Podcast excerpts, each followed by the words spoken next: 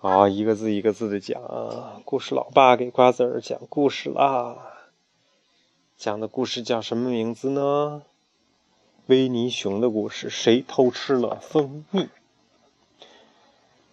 朋友们送了维尼一大罐蜂蜜，又香又甜。维尼舍不得立刻吃掉，可是放在家里看着又很眼馋。维尼想了一个好办法，他在一个。僻静的地方找到了一个大树洞，把蜂蜜罐藏了进去。第二天，维尼一起床就惦记起他的蜂蜜罐来了。他赶紧来到这个树洞前查看他的蜂蜜。哎呀，他突然发现蜂蜜少了。嗯，有人偷吃了我的蜂蜜吗？维尼突然大叫起来。他记得呀。昨天蜂蜜明明还是满满的一罐，可是现在只剩下一半了。嗯，我一定要找出来是谁偷吃了我的蜂蜜。维尼心想。他呢，仔细的观察了一下洞口，洞口前的草地上只有他自己的脚印。看来蜂蜜不是被别的动物偷吃掉的。嗯，没准是被一只没有脚的大怪物偷吃了。我一定要重新找个隐蔽的地方把蜂蜜藏起来。维尼自言自语地说。说完，他抱着蜂蜜罐急匆匆地跑开了。嗯，这次一定要找一个大怪物找不到的地方。维尼边跑边想。路上，维尼迎面碰上了跳跳虎。维尼上气不接下气的对跳跳虎说：“跳跳虎，你要当心呐！附近出现了没有脚的大怪物。”说完，他又继续匆匆忙忙的往前走。维尼好不容易找到一处隐蔽的灌木丛，赶紧把蜂蜜藏进树丛里。看着茂密的灌木丛把蜂蜜罐盖得严严实实的，维尼心想：灌木丛那么隐蔽，这下大怪物该找不着我的蜂蜜了吧？于是维尼大摇大摆地走开了。没走多远，维尼又回来了，他还是有点担心，想再检查一下。他过来之后，惊讶地发现蜂蜜又变少了。怎么回事啊？维尼又急又气，哼！可恶的大怪物居然又偷吃我的蜂蜜！正在这个时候，跳跳虎一蹦一跳的过来了。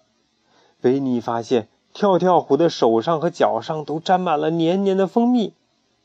哦，怪不得今天老碰见跳跳虎，一他一定是跟着我，发现了我藏蜂蜜的地方。原来呀，不是什么没有脚的大怪物，是跳跳虎偷吃了我的蜂蜜。维尼心想。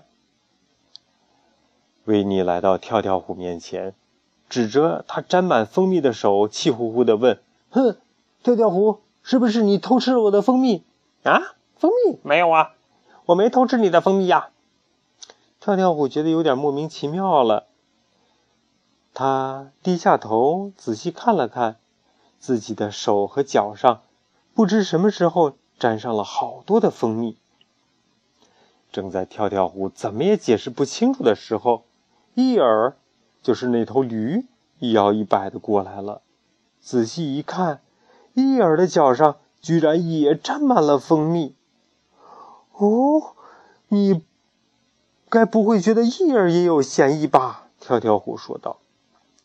维尼想都没想，就转过身对伊尔说：“伊尔。”难道是你偷吃了我的蜂蜜吗？呃，我没有啊，我从早上到现在都还没有吃过东西，现在正饿着呢。哼，伊尔舔着肚子说：“我的肚子可以作证，他现在饿得咕咕咕咕咕咕咕咕叫呢，不信你听听，咕噜咕噜咕噜咕噜咕噜咕噜噜噜。”伊尔觉得很奇怪，他往身后看了看，立刻明白是怎么回事了。他慢吞吞地说：“维尼，没有人偷吃你的蜂蜜。嗯，你的蜂蜜罐的底部怎么样啊？”对呀，漏了，漏了一个洞，蜂蜜撒了一地，才弄得我们满脚都是黏糊糊的。哦，维尼这才恍然大悟，他举起罐子一看，底儿啊，果然有一个窟窿，蜂蜜正啊吧嗒吧嗒吧嗒的往外流呢。哎呀，我可真笨呐！我要赶紧把蜂蜜放到最安全的地方去，不然就全洒了。维尼摸摸圆滚滚的大肚子，端起蜂蜜罐，开始把蜂蜜一股脑的往嘴里倒。哈哈哈哈！